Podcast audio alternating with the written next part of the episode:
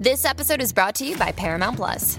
Get in, loser! Mean Girls is now streaming on Paramount Plus. Join Cady Heron as she meets the plastics in Tina Fey's new twist on the modern classic. Get ready for more of the rumors, backstabbing, and jokes you loved from the original movie with some fetch surprises. Rated PG 13.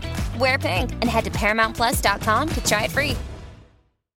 Hi, everyone. I'm Jinx Monsoon, and welcome to a brand new episode of Hi Jinx with me, Jinx Monsoon. Today, our guest is Daniel Franzese, and we talk about lots of different things, not just Mean Girls. You think it's going to be all about Mean Girls, you're wrong, okay? Because we talk about conversion therapy, we talk about the film Party Monster at great length, and we talk about what it's like to be an advocate and an activist in the queer community. Today on Hi Jinx, get ready to hunker down and sink your teeth into some new hijinks. Forever. Dog.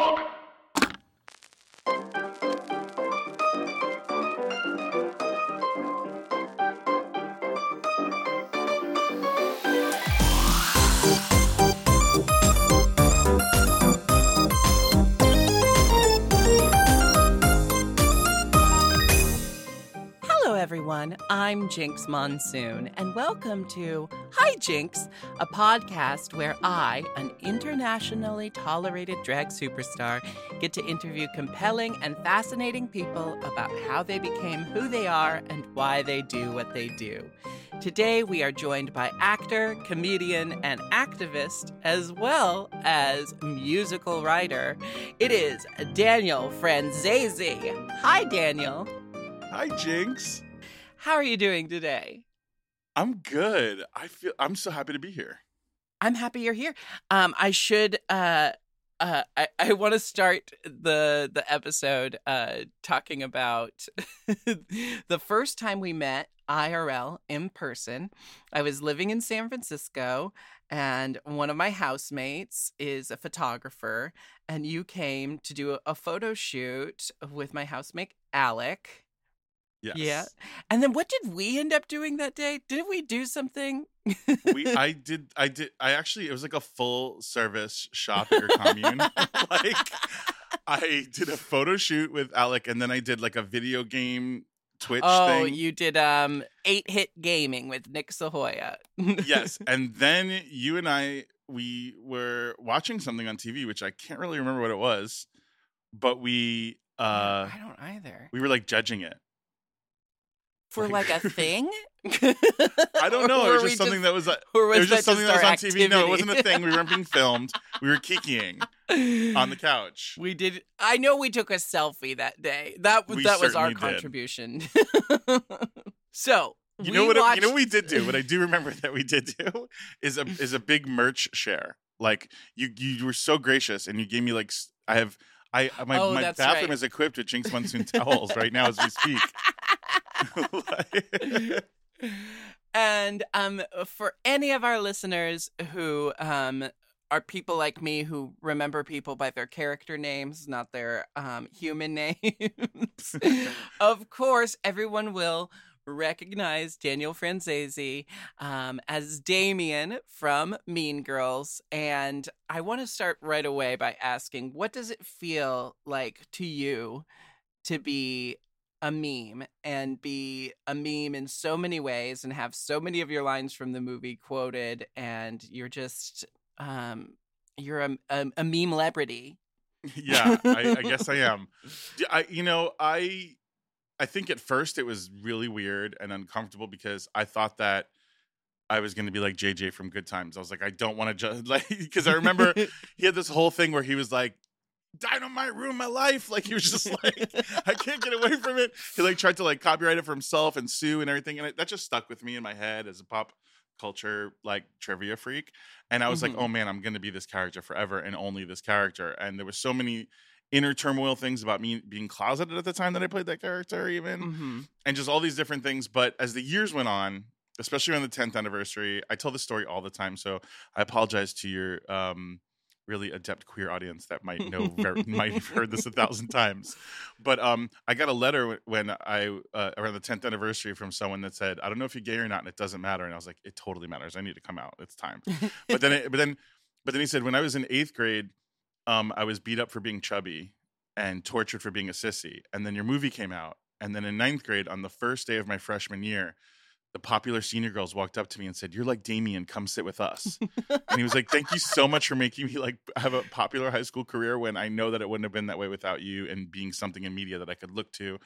And I think as the years went on, I really kind of leaned into it because it really does mean a lot for people when it comes to representation. I Mhm. felt the way that I felt about myself because I didn't have that representation. So that part of it's joyous, but as well as I'm a pop culture freak. So I mean, except for like having like a I don't have a Funko Pop or like a action figure yet. I've had everything else. I've been on a cell phone cover, a luggage tag, like you name it. And my face is everywhere with with this movie and has been memed so many times. And I just think it's really cool. And um yeah. I embrace it.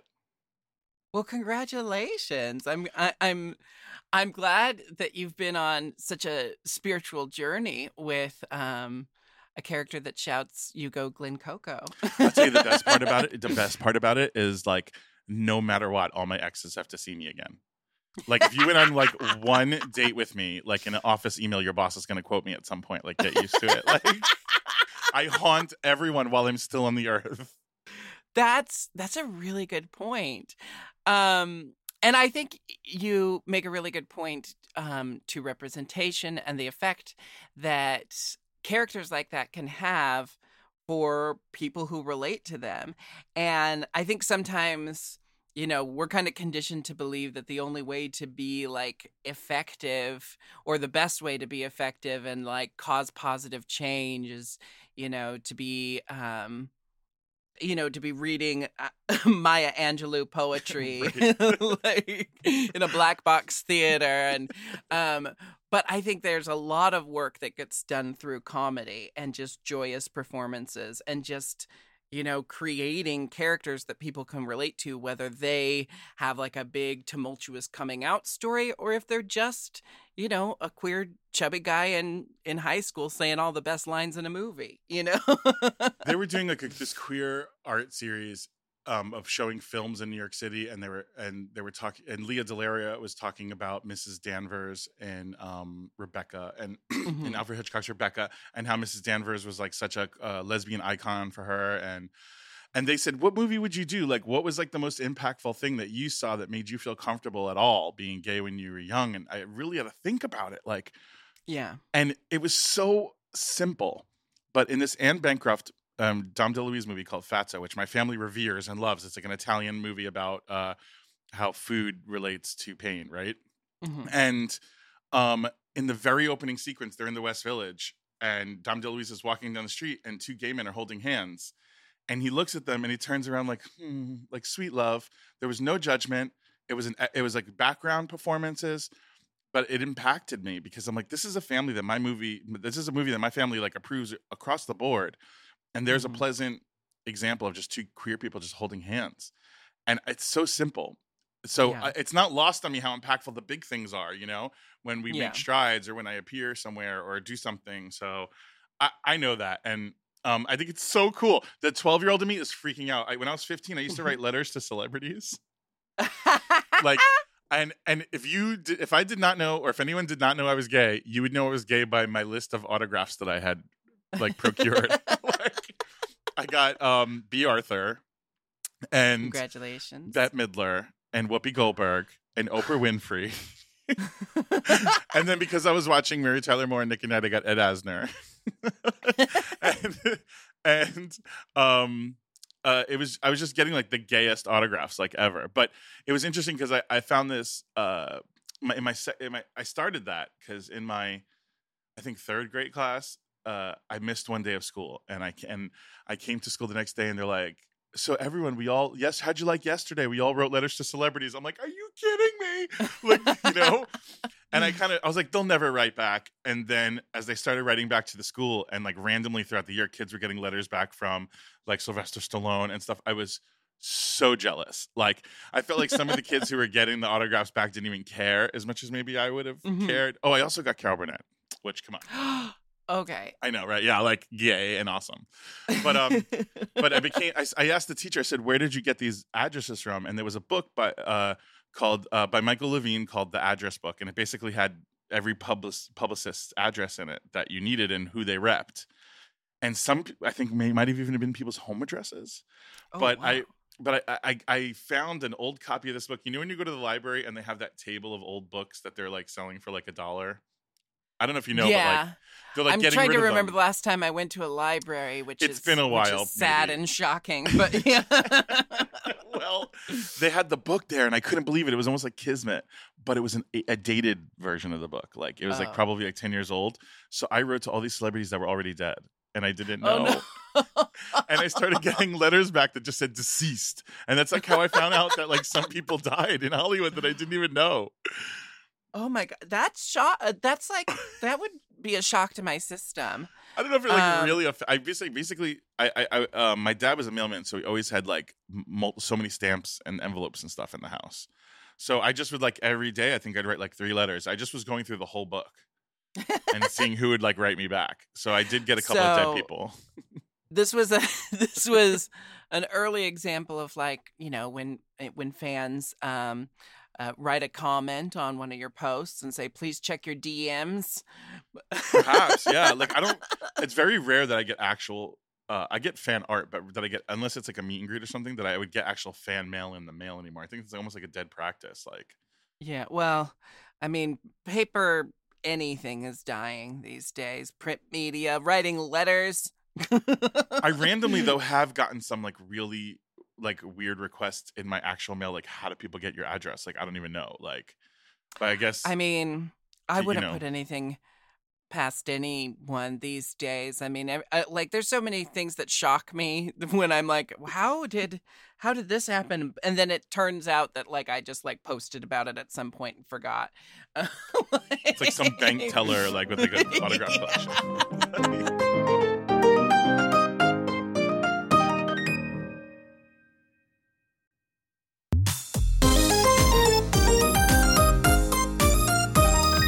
Well, I've got to say, and I told you this um, the day you came over to my place in San Francisco, um, uh, but well before there were your iconic lines in um, Mean Girls. I had your voice constantly playing in my head. You know how sometimes you get spoken lines stuck in your head, and I guess the kids Yeah. are saying like plays on your repeat, uh, plays on repeat in your head, rent free or whatever. Um, I remember um, in the film Party Monster, which was an, an extremely formative film for me at the time that I was starting drag, and in Portland at the time, like all the young club club babies we had an all ages queer dance club and all the performers there were shaping everything after party monster because that was that movie was so huge amongst the portland drag and club scene of the the youth uh you know like 18 years ago and um I told you before there was Glen Coco or I want my pink shirt back. For me, it was the New York City Club. Manhattan's only club game. yeah. um. So and but it was funny because I didn't, um, you know, I had watched Mean Girls whenever it came out, and then at some point rewatched Party Monster, and that's when my brain made the connection. I'm like, oh my gosh. and then I was like, even like so Randy Daniel was not high school age when when he filmed Mean Girls. even Randy and Fenton, who uh, the uh, heads of World of Wonder, who directed that Mhm. movie, were like, um, "Yeah, this is going to be a trivia moment for you." they're like, like, they're like, I love that. just relax, like you know, because I was so young and eager, and so I mean, I fought for that to be in that movie, fought to be in that movie. Yeah, I think I remember. Weren't you playing? Uh, you also played The, the, rat, at the end that describes the murder. Yeah.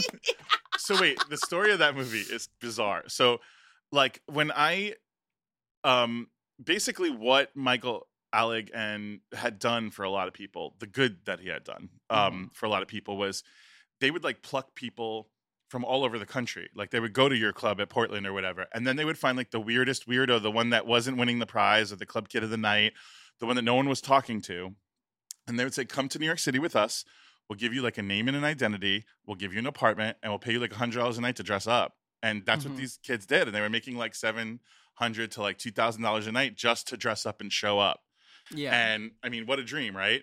But he, he picked like these nerds from obscurity and turned them into stars, like international stars. They were like trading cards in Japan. So that's kind of what Larry Clark did to me when I did the movie Bully. Like, I was a, a musical theater nerd. My plan was like, go to Broadway and then be good enough Mhm. that one day someone will ask you to guest star in a TV show. like, yeah. it was, it wasn't like the, the oh, Patti LuPone route. Yes, I'm Right. familiar. I was try- I was thinking the Patti I was on the Patti LuPone track and I just didn't I didn't think of myself as like a big queer Italian like per- like I didn't really f- know where I fit as far as like Hollywood movie stars or Mhm. iconic you know pop meme celebrities like I didn't know that that was even like an option for me you know or Yeah. like that kind of it wasn't like a goal to get there you know my goal was just to like sing and dance my whole life and make money doing it so it's weird when I got Bully, which was my first movie. That was such an it kid movie to get. Like it had everybody at the time, you know, um, th- that was like really hot on Hollywood's lips. And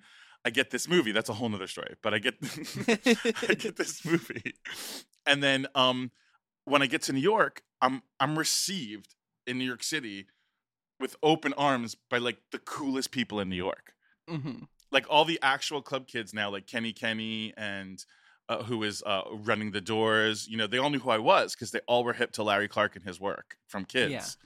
So I felt very attached to Party Monster because I knew Kenny Kenny, I knew Sushi, I knew uh, Desi Monster, I knew um, Walt. I, I knew all these people um, from nightlife, and I had only been there like a year, and I felt like they were my friends. And all of them, at some point, because there was no book or movie yet, were telling me the story about Michael Alig and what had happened. And so I knew Mhm. so much history. And then they announced they were making the movie, and they put Macaulay Culkin on the cover of New York Magazine, dressed as Michael as a club kid, and they were like, "We're going to make this movie," and I'm like, "I have to be in this movie. Like, I have Yeah. to."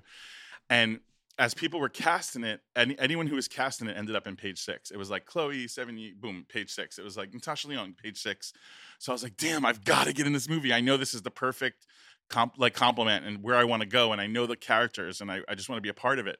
So I hounded my my uh, managers at the time, and to the point where they were like, they called up the casting director, Susan Shopmaker, and they were like, listen, um, he won't take no for an answer from us. So can you just see him and tell him no? Like- and so I'm, I'm waiting. I have this meeting, and I don't know what I'm what I'm doing, and I'm waiting like an hour outside the office with a coffee because I was so eager in those days. Like, and Mhm. then a pigeon shit all over. oh me. no! Five minutes before I have to go in.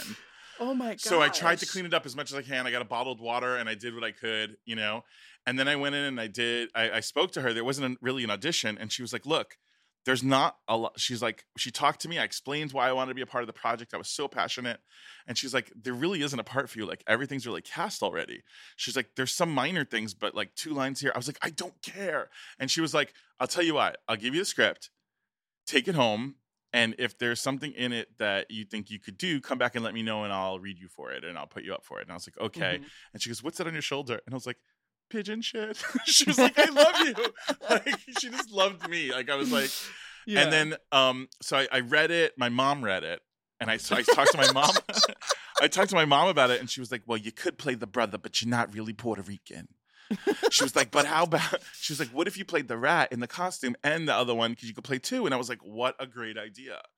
So Mhm. when I finally went in, I didn't know. I thought I was coming in for like a callback or a reading or something, but I was going right into Randy and Fenton, Mhm. and uh, and who directed the movie, and uh, they were like, "We kind of want you to play this one character," and they were talking about the Manhattan's Only Club Kids, which I didn't even like consider because it was like two lines, and uh-huh. but I was like, "Well, I kind of wanted to play the rat," and they were like.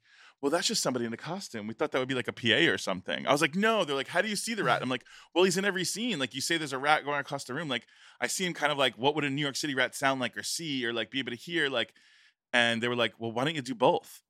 And I took out my cell phone and I went, mom, it went really great. Like just pretended I was going.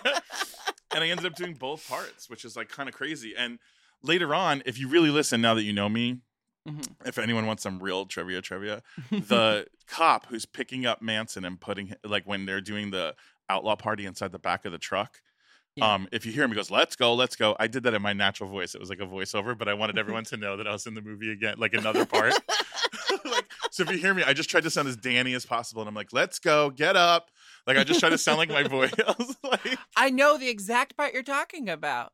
Um, it is kind of funny, you know. I'm thinking about it's running through my head right now. So this movie was huge for me, and I feel like I always said, like with the other performers that I worked with at this all ages nightclub, and we were all emulating this movie.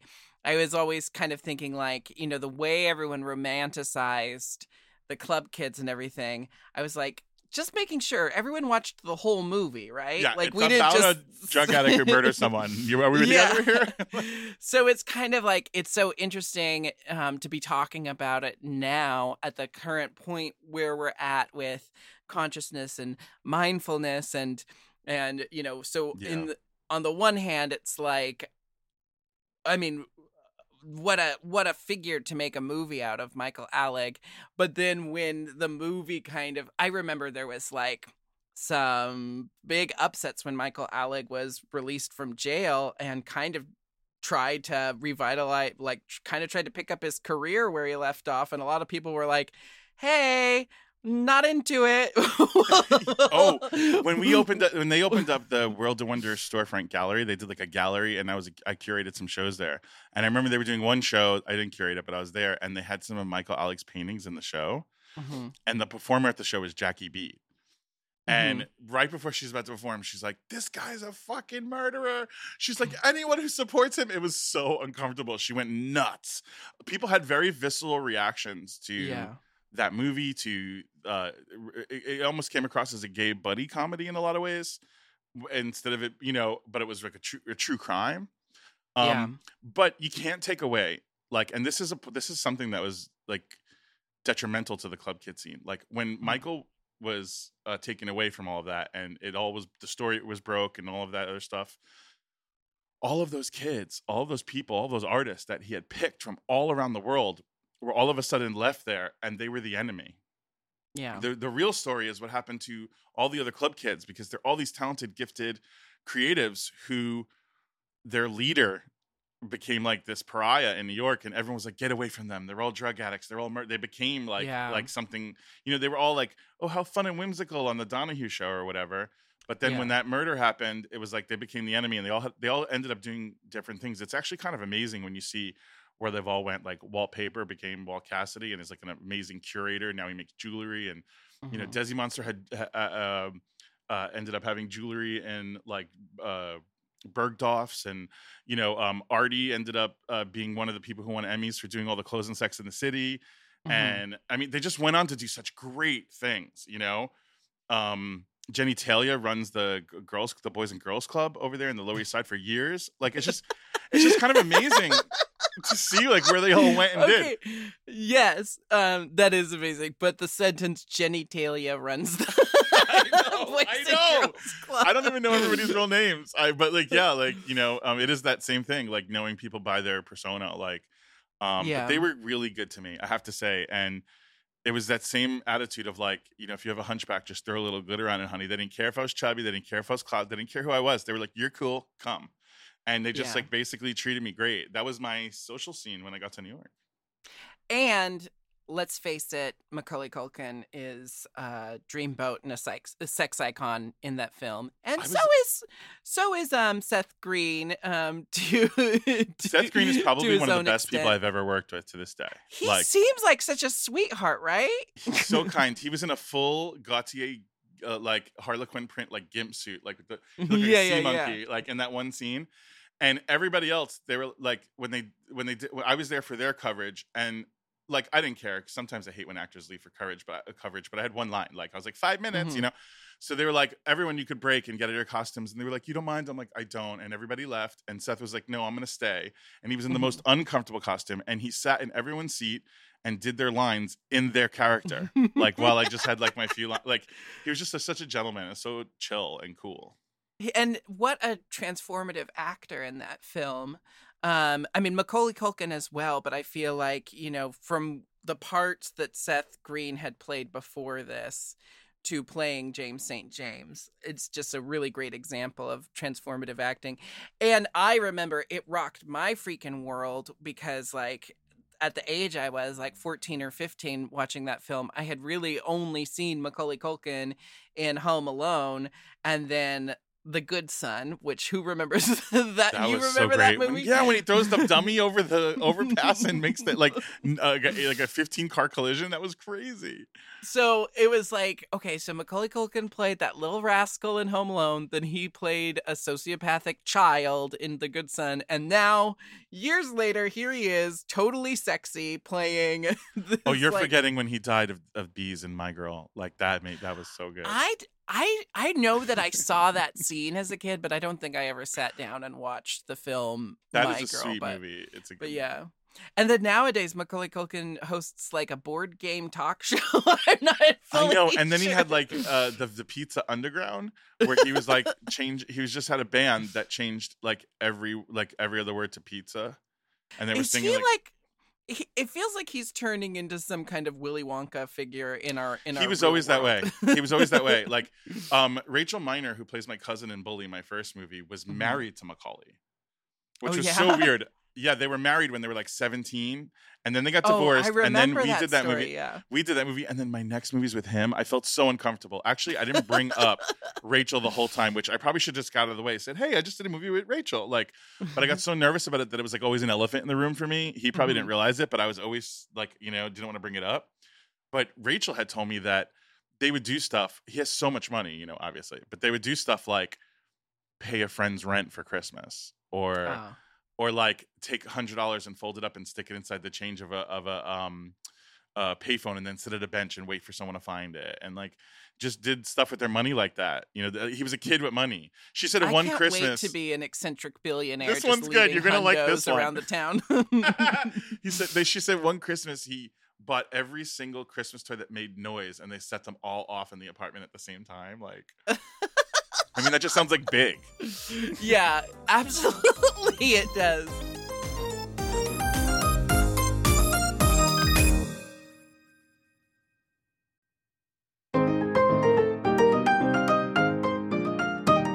Here's one of my uh, here's an embarrassing fun fact about me.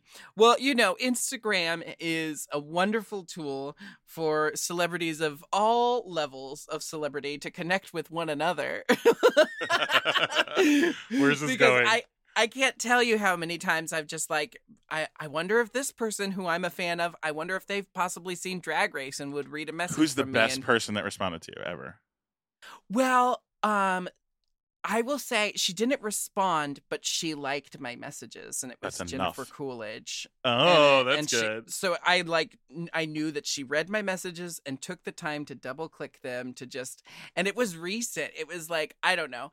Um I mean, I've made so many friendships with people cuz luckily, you know, uh, luckily drag race is a little bit of a phenomenon, so it kind of gets me in the door and then I end up making friends with like Natasia Demetriou who plays Nadja on What We Do in Shadows. That like yeah. like she's such a huge drag race fan and i was like just reaching out to her as a fan like love you in the show and then she reaches out back and and next thing i know we're like sexting each other and and that's only barely an exaggeration but um uh so I wrote to Jennifer Coolidge for some reason, can't remember what I said, and she she liked the messages.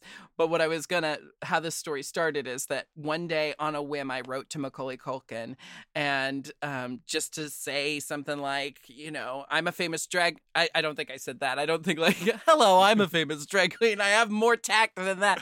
But I said something like, you know, I've made my career out of drag and um party monster like was one of those like gateway films that got me started doing drag and performing in the club scene and that's how my whole like life began as a queer person and um Instagram, you know, has read receipts, so I know that he s- saw the message but never responded. But it's enough to know that Macaulay Culkin opened it in his inbox.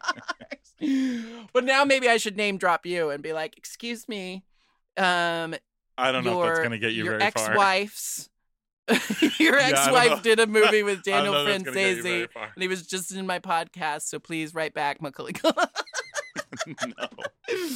you have worked with some really, you know, another thing about Party Monster is there are tons of really big names in that film, but at the time they were still kind of like indie and underground. Like Natasha Lyonne isn't a huge part in that film, but at that point she had already acted in quite a few indie films.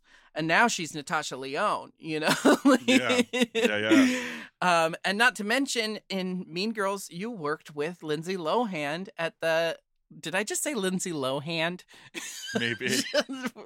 Talk about a lazy drag name. Um, No, there's a there's a queen in San Francisco, Lindsay Slowhands.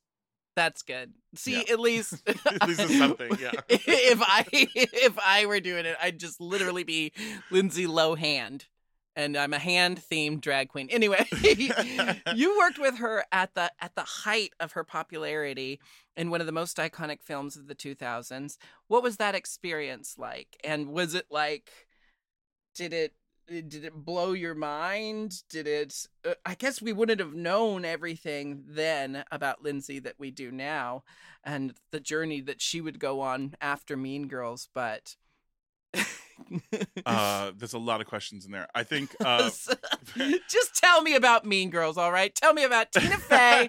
Tell me well, about I think getting that was a big deal for me. I mean, Yeah. it was intimidating because I was playing gay and I didn't necessarily want to do that. But I did think that it was such a forward moving role. Like like Damien was so chill and he was so cool and he had an arc and he had the best lines. And you know, today stands as probably the most unproblematic character if you look back on how Mhm. everyone's aged. I mean, the principal's hitting on the teacher, the you know, Yeah. um, everyone's trying to do these horrible revenge tactics. like, you know, Damien's just like, hey, everybody, like, like, you know, I'm busy with choir. I can't help you sabotage someone's life. you know, like he's just kind of like being himself. And I like that about it. Um, yeah. As far as Lindsay goes, you know, I think that Lindsay and I get along. We didn't not get along, but I was Mhm. 26 when I made Mean Girls and she was like 15 or 16 oh and wow. she was like and she was like at the height of her like like uh Lindsay Lohan diary on MTV like madness Yeah, like yeah, yeah. tabloidy and I just don't vibe with that energy period you know and I Mhm. think Lindsay's over that energy anyway and so Mhm. now as adults I think we vibe on a way different spectrum like Mhm. whereas like there's a lot of I had there was a lot of eye rolls going on So wait, then. you you were 26 and she was actually high school age? yeah her and she Amanda looked Seyfried so were high school age. mature in that film. yeah yeah um Uh, but we you know i i've just I, you know i really have worked with a lot and have known and have been friends with a lot of young hollywood so to speak Mhm. that has that got a bad shake or a bad deal because you know the rules were so different for them um Well, and it's and you think about some of the I think about some of the things I witnessed just, you know, my friends in high school going through. Like that's the age that we make a lot of mistakes and try a lot of things and but do weird but stuff and specifically in pop culture and in hollywood that era is like the tmz at birth of Yeah. tmz like before that we didn't have like cameras standing outside clubs. That was like an anomaly you know what i mean? Now it's now it's just they're there always or at the airport always you know? And um at that time lindsay hilary duff the olsen twins even paris and nicole they they were like all underage and drinking in clubs and being and the ones that were at the vip tables Mhm. and and underage. Like it was just like it's Hollywood. There was like this whole thing. I think like after, especially after Macaulay um emancipated himself from his family, that a Mhm. lot of people were just doing that quietly. Yeah. Like a lot of my like teen Hollywood friends were like, "Oh, my parents have nothing to do with my finances anymore. I own a house. Um, Yeah. I drive like a Mercedes. Um, come to my party. Everyone's underage, but everyone has like a 401k. It was just like kind of like this bizarro land, you know? Yeah. Um, but uh, that era was damaging. I mean, I do remember, you know, that's like Princess Diana oh, leading into that. The paparazzi really got out of control. I remember one time where Lindsay, somebody crashed into her car in order to get the first pictures of the accident. oh my god. So when you think about that kind of mentality, I didn't want any of that. Like all of the fame that I have is pretty much a byproduct of my art or like you know things like this that are from my art and that are fun and that mm-hmm. are cute. You know, I don't. I, I I just come from the school of like nobody's gonna pay twenty dollars to see me in the movie theater if they could see me for five dollars at the club. Yeah. You know, so it's like I never went out. Like I never like when I did go out, I would do underground things or things where people didn't give a shit. Like I don't care who you are, kind of things. You know, like yeah. and so like I still do that kind of stuff. So it's like I I I like the attention when I'm on stage, but I don't necessarily like it in like a room of five. Do you know? Like I'm not Yeah. that person. I don't need to constantly be heard. Yeah, I think I've kind of like I always was a very shy kid and then I was a very boisterous teenager. Like around the same time that I came out was when I really started like developing a, a social persona, you know, so that I could feel comfortable and of course I leaned into you know, I I consciously leaned in to the stereotypes of who I should be or who I would be as a young queer person. And luckily, through drag, I had somewhere to put that personality because it was not sustainable if I continued to try to be that person in my day to day life. And nowadays, yeah. I nowadays I'm such a hermit. You know, like I uh, I barely want to do anything. I go to a strip club for 20 minutes. I tip I, I tip two dancers and I'm like, "Ah, I got my fill at the strip club. I smelled an armpit. I'm I'm good to go home." uh, let's talk a little bit about so um you were not out at the time of Mean Girls and you had your trepidations. Is that largely due to the different world that Hollywood was just 20 years ago where you know, there were, I mean, nowadays there's so many out celebrities, but I remember like, you know, Well, being now it's like, um, are, are you gay? Let's celebrate that. We're in earring to Yeah. the premiere. We have another gay person on the roster. It was not that shit, like at all. Oh It no, like- you were you were well uh, you were like as a young actor even just like, you know, in high school as an actor. I remember my high school teachers being like, you know, you're going to need to learn how to neutralize your mannerisms and your speaking voice if you want to have any career in acting. I'm like, well, there's queer roles out there. There's uh, like my first professional acting role was in Rocky Horror, and I was like, I'll just play all the all the queer weird roles that exist. And it's like, yeah, those roles exist, but they don't want the actors to actually be those people. Right. And then if you're fat, eh, they don't exist. so Yeah. it's like, you know what I mean? Like, it's really, a, I mean, I was playing like 82 year old men, like at 16, you know, it's like, like I was always like the character. I like always knew, you know, everyone's like, don't worry, it's gonna be hard in the beginning, but you'll work till you die, like kind of thing. Like Yeah. that was like what I was told. I went to Florida School of the Arts. They really embraced me there. I think that's where like I kind of curbed my need for attention because like I like in high school I was like I'm drama club president, blah, and then I got to college and everybody was drama club president. Like, yeah, like, well, yeah, I yeah. was like, now what are you gonna be? You know? And I had to like kind of like figure that out a little bit more. Um, I think that uh, I went to conversion therapy. I put myself into conversion therapy when I was 21 wow. because I didn't want to be gay because I didn't know if I was gay or not. I didn't feel like I belonged in like a queer society. I didn't have any gender identity issues. I didn't like and the people that I was around did, you know. So I felt Mhm. like, well, that's not fully me. And I couldn't understand. And I loved those people. I wasn't like anti-gay.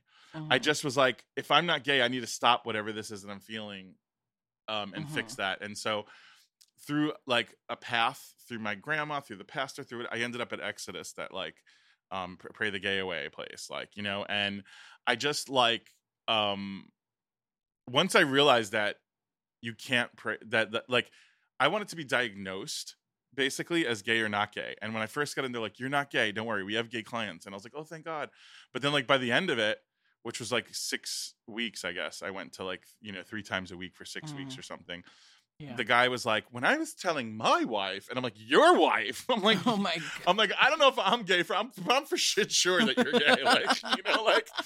And he was like, well, I used to be gay, and I was like, you can't used to be gay. What are you talking about? Like, when I realized what they were trying to do, you know, he was Uh-huh. just like. He broke down and he got mad and he was like, What are you afraid of? And I was like, I don't want to go to hell. And he's like, You could be sucking a dick and the second coming of Christ could happen. He's like, And you're not going to go to hell for that.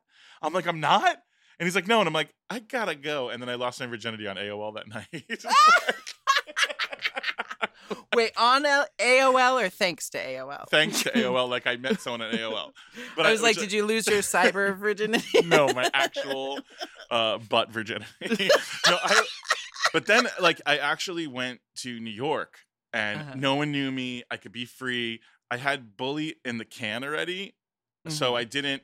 I wasn't worried about anything. So I was you like, were feeling your oats a little bit too. You like, you yes, I ended up becoming a- a bouncer for like the, my first three years in New York at all these different gay clubs. I was a bouncer Mhm. at the Dupe. I used a fake name because you know bouncer jobs are cash. Sorry, but they are. Yeah. and I used to like I used to work like as Donnie DeFranco.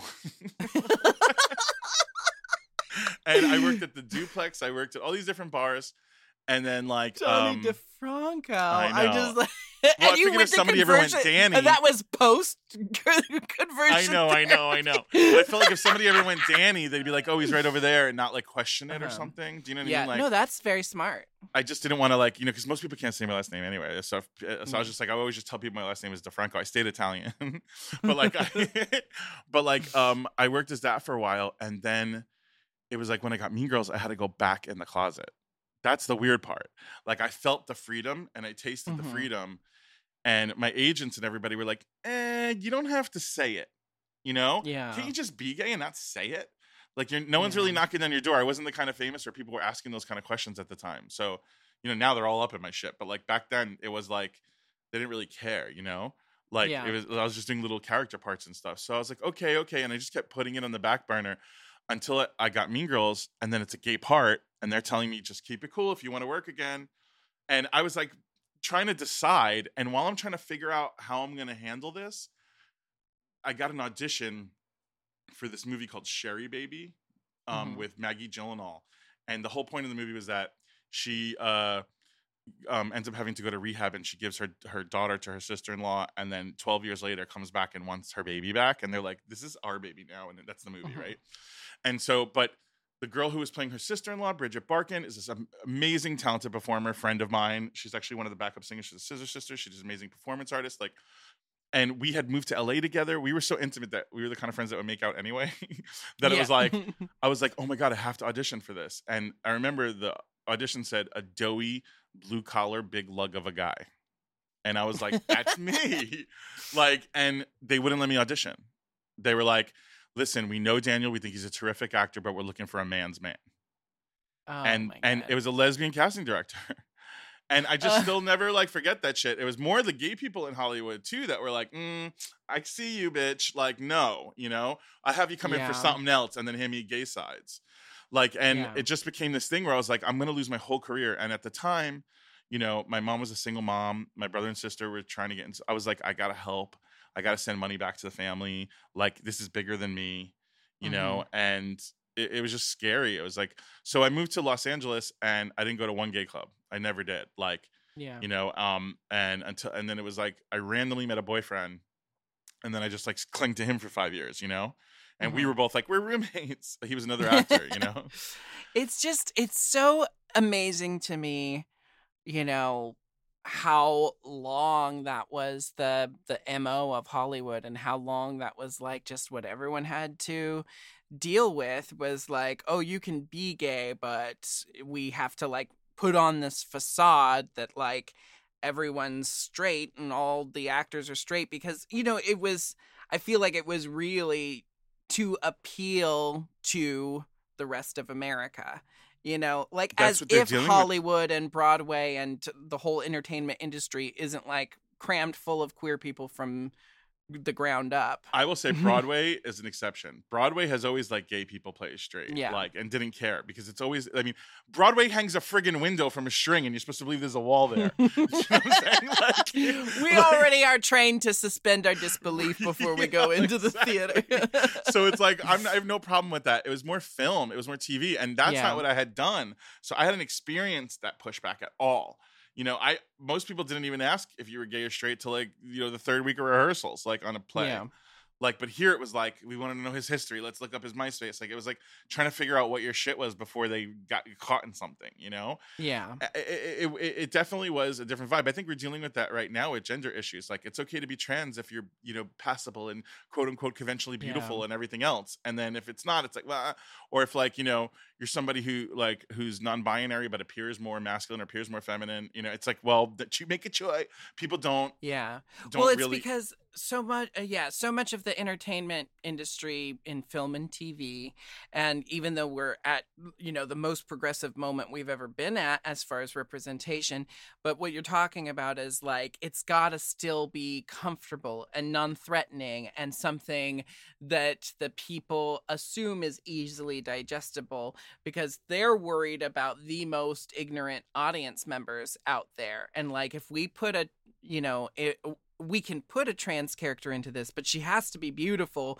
because we don't want to all we don't want to challenge their ideas about gender and sex and um, identity and presentation and their ideas of beauty. We can't we can't challenge them on two different fronts. We've got to like Right. really pick our battles here. And like how many overweight trans girls are playing romantic parts? You know Like, exactly. I, I just And- think I just think Yeah. like you know with this Dave Chappelle special that the closer Mhm. that just went out like everybody's talking about it right now. It's a hot button topic which is why I think he chose it because yeah. you know I, I saw an article that said he treats punchlines like a dare and I think you know uh, you could take a dare over truth if you want you know like but I really feel like um that's not going to age well you know if we look like Yeah. I, I I think about Eddie Murphy and how many times I watched his specials and how much how funny I thought they were and how I would quote, "You don't got no ice cream" or whatever in the playground with my friends, and mm-hmm. how funny that stuff was.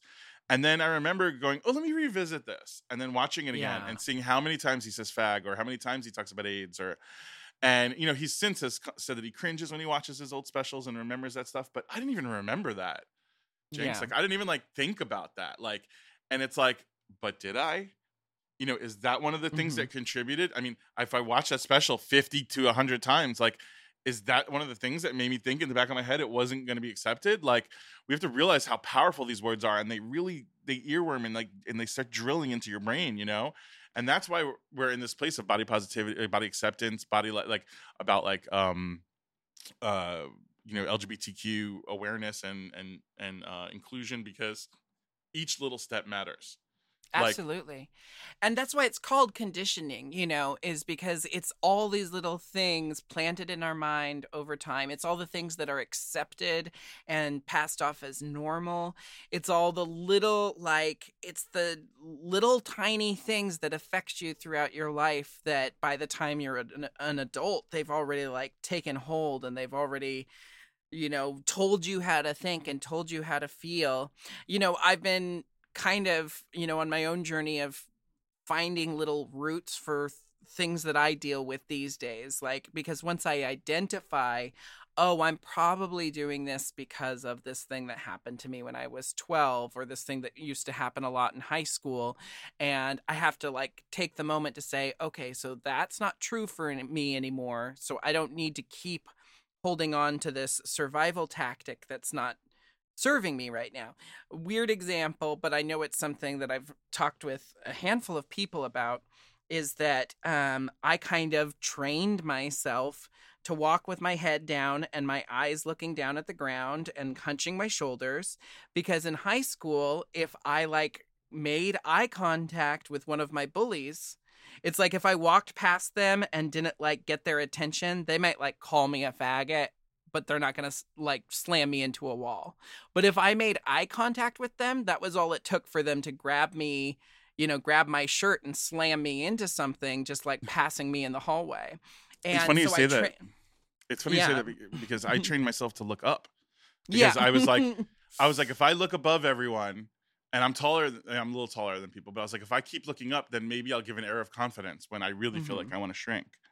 yeah. You know, um, I- it's I, I just remember trying to take up as little space as possible and be able to just kind of like fade into the background. You know, in my theater classes and when I was like, you know, acting in the plays after school, of course, I was my big flamboyant self, but it was the hallways and the crowded areas where there was a bunch of different people where I tried to train myself to take up as little space as possible. And now I find myself, you know, walking around town in that same kind of position. And then I get home at the end of like a errand day and my back is killing me because I've spent the whole day hunched over and like, you know, um, even though it doesn't like it doesn't send me into a rage or it doesn't make me feel like utter shit it does still like catch my attention every time like someone gives me a weird look or a weird glance because I'm you know, because I'm me, because I've got tinsel sewn into my hair and I'm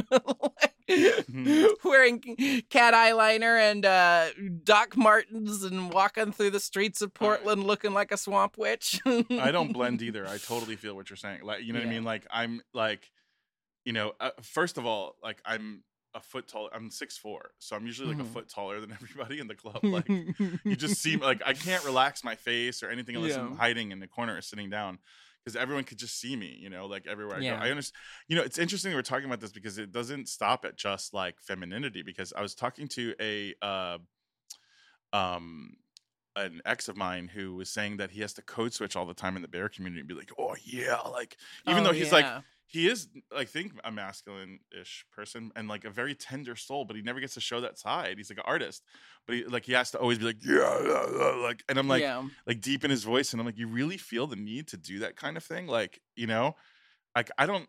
I, I just I'm in this point in my life where I don't want to hide any aspect of who I am. Like I feel like it's like if if I talk about you know um anything from like my side like i'll take my shirt off in any environment whether i'm comfortable Mhm. or not i force myself and then everyone else gets comfortable with it it was me all the time i think maybe who might have been uncomfortable with what people had to say about me but i really couldn't give a shit anymore Abs- I, I, I, this segues perfectly into good because i was like i'm totally derailing this conversation no, no. This segues perfectly into the next thing I wanted to talk to you about, which was, um, which is the fact that you know, looking at, I'm scrolling through your Instagram right now, and just like you said, Oh, there's plenty of um. pi- There's plenty of pictures of you with your shirt off. There's plenty of thirst trap photos.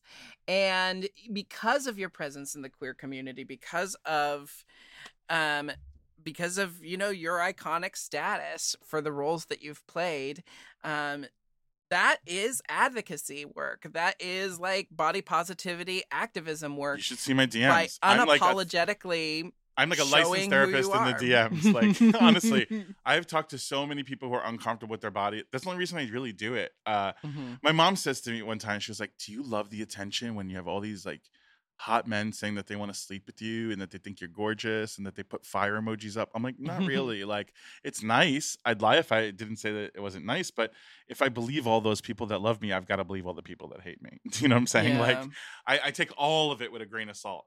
I think a reason that I do that is because, like, and let me tell you something. When I do a photo shoot and there's like 20 pictures, I take the one that I hate the most and I post that one because I have to push myself even further. I have to say I don't like how I look in this photo, but now I'm going to put it up and then and then when people say that I look good, I go, "Okay, like I believe, you know what I mean? Like people say how do you Yeah. like I I even said it in one of my DMs on my last post. Someone said, "How did you become so confident?" I say, "Lie to yourself."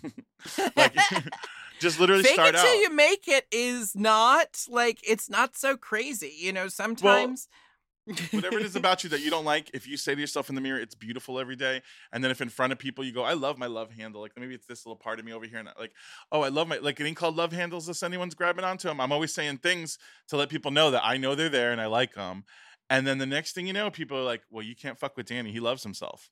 You know, Yeah. and they start treating you differently, and the way they treat you makes you actually have confidence.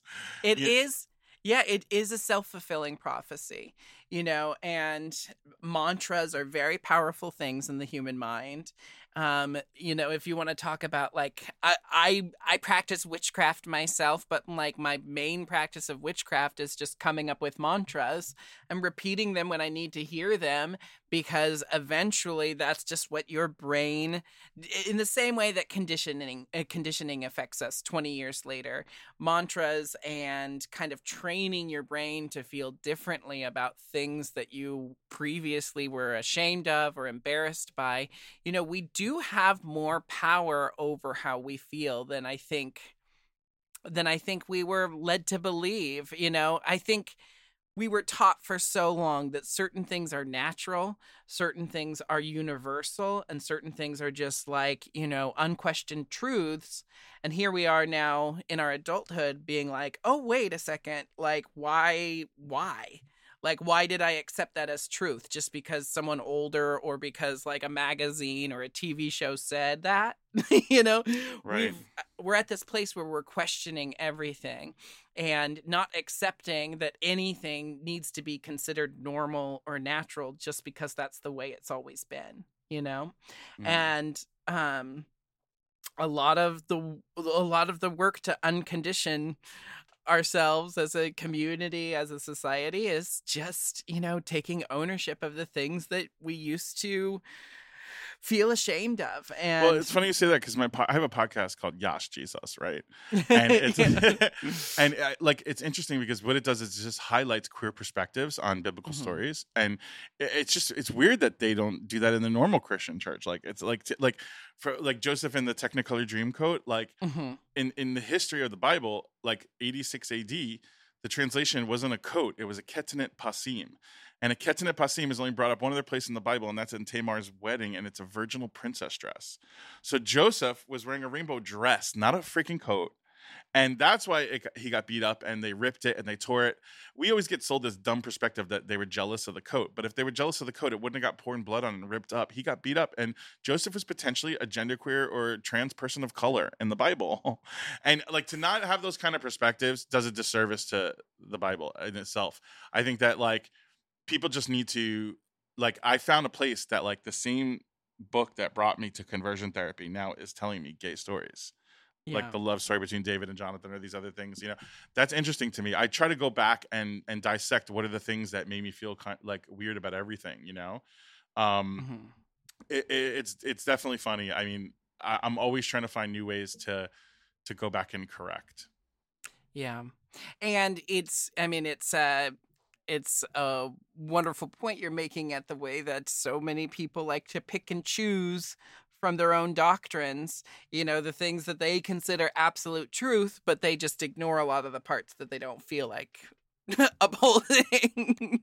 Right. Or a lot of people are just taking things that they're hearing other other people tell them without actually doing Yeah. their own research. You know, well, oh, my you know yeah my my my spiritual leader it's like well get in the and find out for yourself what's going on. And also you saying the word research i love i love the um the idiocy of like how many people throw around the word research these days where research used to involve like going to a library and checking out the books on the topic and reading multiple perspectives on the topic and and now quote unquote research is consistent of googling things that already are going to just support the opinion you already have it and has then a calling it research. completely different meaning to me. Like i am that kind of actor. Like i don't care what i'm doing. If i'm doing like a silly like you know like a fun peaches christ play like don't, it doesn't matter what it is i'm going to be doing so much research on whatever it is that my source material is like my characters come from like i love to Mhm. add to everything and i think that's where even you just knowing some of the information i'm like one of those actors that likes to have fictional conversations that our characters might have had you know yeah, what i mean like yeah, I love that. St- I love. I, I, that's the part of it that i love There's never any time in actual, you know, productions like theater productions. Sometimes you get a director that will like carve out some time for that kind of exploration work, you know.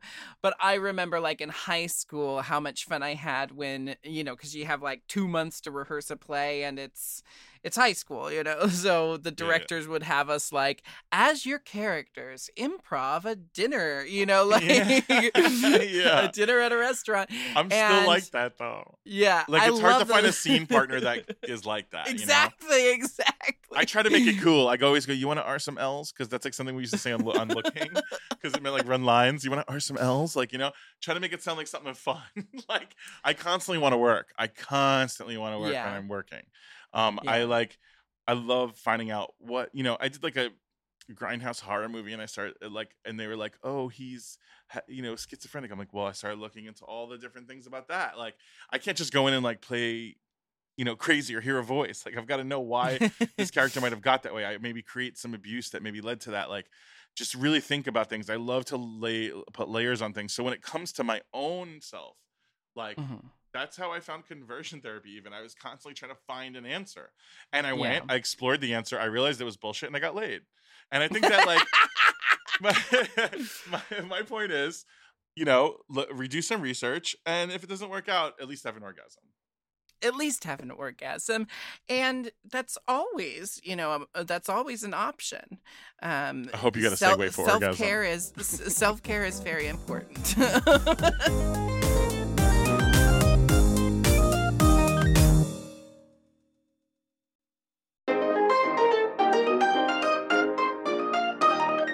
Daniel, we are reaching the end, and I have my my compulsory, obligatory questions I must ask you. But once more, I'd like to, you know, just give you my um my snaps and congratulations and my thank yous for, you know, being an out and proud queer actor who has done work for body positivity.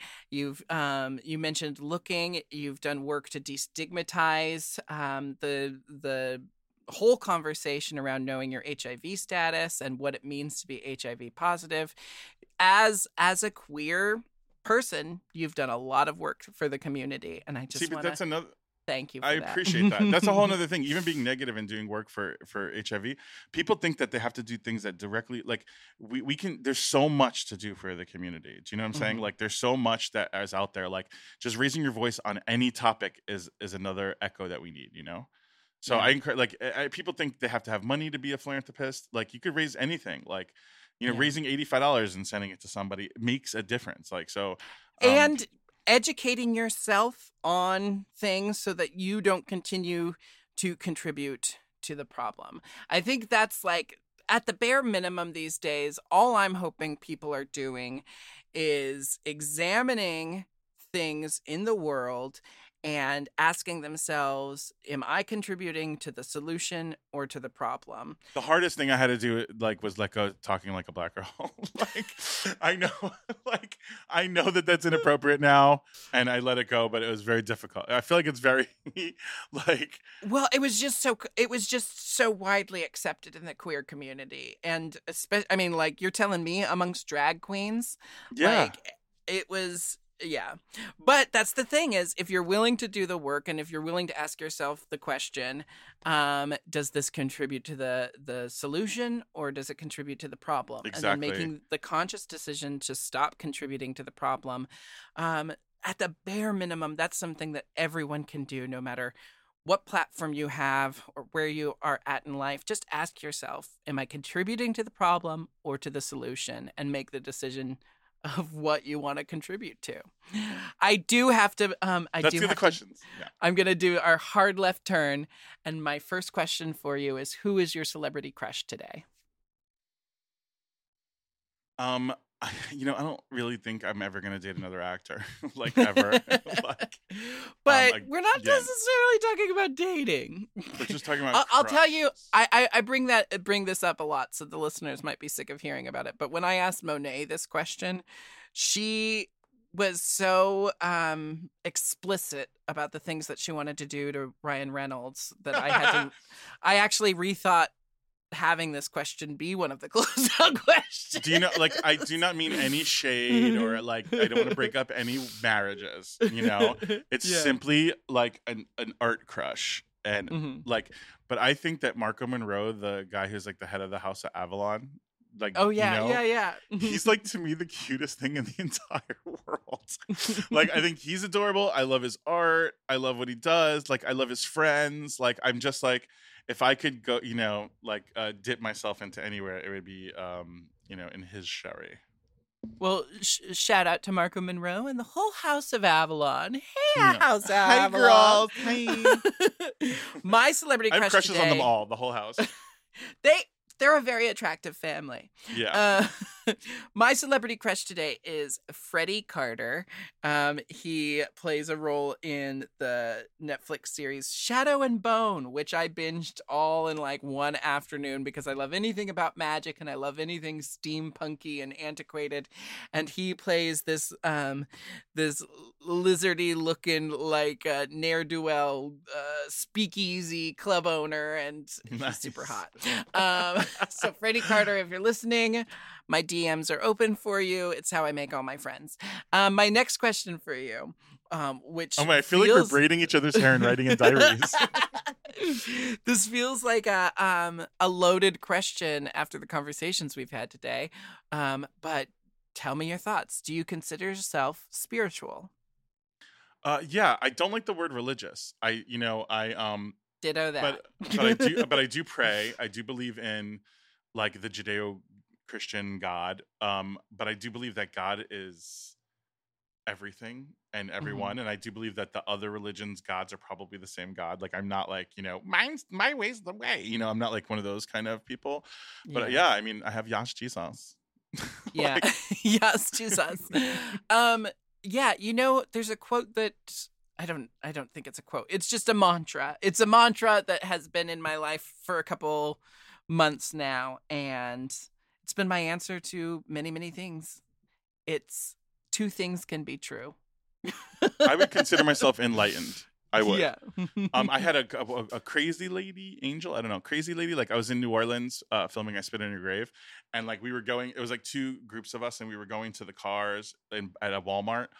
And this lady was in the parking lot, and we were in Shreveport, Louisiana. So we are in the, mm-hmm. and this lady was in the parking lot, and she was like, "Rah, rah, rah." I couldn't hear her, but my friend was like, "Yeah, yeah, yeah, yeah, yeah," and he got in the car, and it made me crack up the way he he said it. So when she mm-hmm. came sort of near me, I went, "Yeah, yeah, yeah." I just mimicked his like, "Yeah, yeah, yeah." She goes, "You know what I'm talking about?" I'm like, "No, I don't." And she's like, "I'm talking about God." And I'm like, "Yes, I do," because I always said to myself, I would never like deny God, right? yeah. So like, she goes, "God's like a new car," and I'm like, "You lost me again." she's like, "No."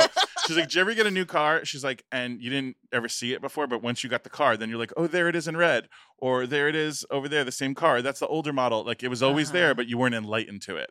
And I think that when you get spiritually connected, all of a sudden, your the world starts to show. Like you know, God starts to show Himself, and I don't mean Him as in a male. I mean Him as in like the capital H specific gender, just related to God, which also I discovered. But um, like yeah like you know uh him or her uh you know they're everywhere Yeah. Once once it's like um once you realize you're in the matrix, you see glitches everywhere, huh? that's it My final question for you is what is your go-to karaoke song? bills bills bills Bills, bills, bills. by destiny's I- child i Okay. loved it Oh, At you can't pay my automobiles. yeah like, That's my favorite line. never been but now They say like, automobiles. yeah like my automobiles and bills. Also, one of my favorite things is Bug a Boo when she goes, uh, "You make me want to uh, tell MCI to make my email stop or something like." Tell she's like MCI. She drops MCI in there, which is like that old like phone network. Um, what a great, what a great go-to karaoke song. Thank you, Daniel. It has been so lovely chatting with you today. Where can my listeners follow you on social media? You can find me at Instagram, Twitter, uh, Snapchat, blackpeoplemeet.com, JDate, Farmers Only, Christian Mingle, and Venmo at What's Up Danny. What's up, Danny? So what is up, Danny? That's what's Too up. late. It's the end of the episode. Bye, Jinkx. thank you again for being my guest today. It was lovely chatting with you, and uh, thank you for your service to the queer community at large. Uh, I'm obsessed with you. I hope we get to work together one day soon. Oh, uh, yeah, let's let's manifest that next. That's my next mantra. mantra. Deal. and and thank you all so much for listening to Hi Jinx here on the Forever Dog and Moguls of Media Network. My name is Jinkx Monsoon, and we have new episodes every Wednesday. So make sure to search for Hi Jinx on your favorite podcast app and hit subscribe. You can follow me at the Jinkx on Instagram or at Jinkx Monsoon everywhere else. And I'll see you next Wednesday for some more Hi Jinx.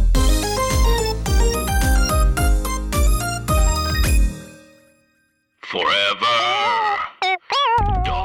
To listen to Hi Jinx ad-free and one day early, sign up for Forever Dog Plus at foreverdogpodcasts.com slash plus. Make sure to follow at Forever Dog Team and at Mom Podcasts on social and rate and review Hi Jinx five stars on Apple Podcasts, Spotify, Stitcher, or wherever you get your podcasts. Hi Jinx is produced by Forever Dog and Moguls of Media, aka Mom, hosted by me, Jinkx Monsoon, produced by Big Dipper, editing and sound design by Will Pitts. Executive produced by Willam Belli, Alaska Thunderfuck, Brett Boehm, Joe Cilio, and Alex Ramsey.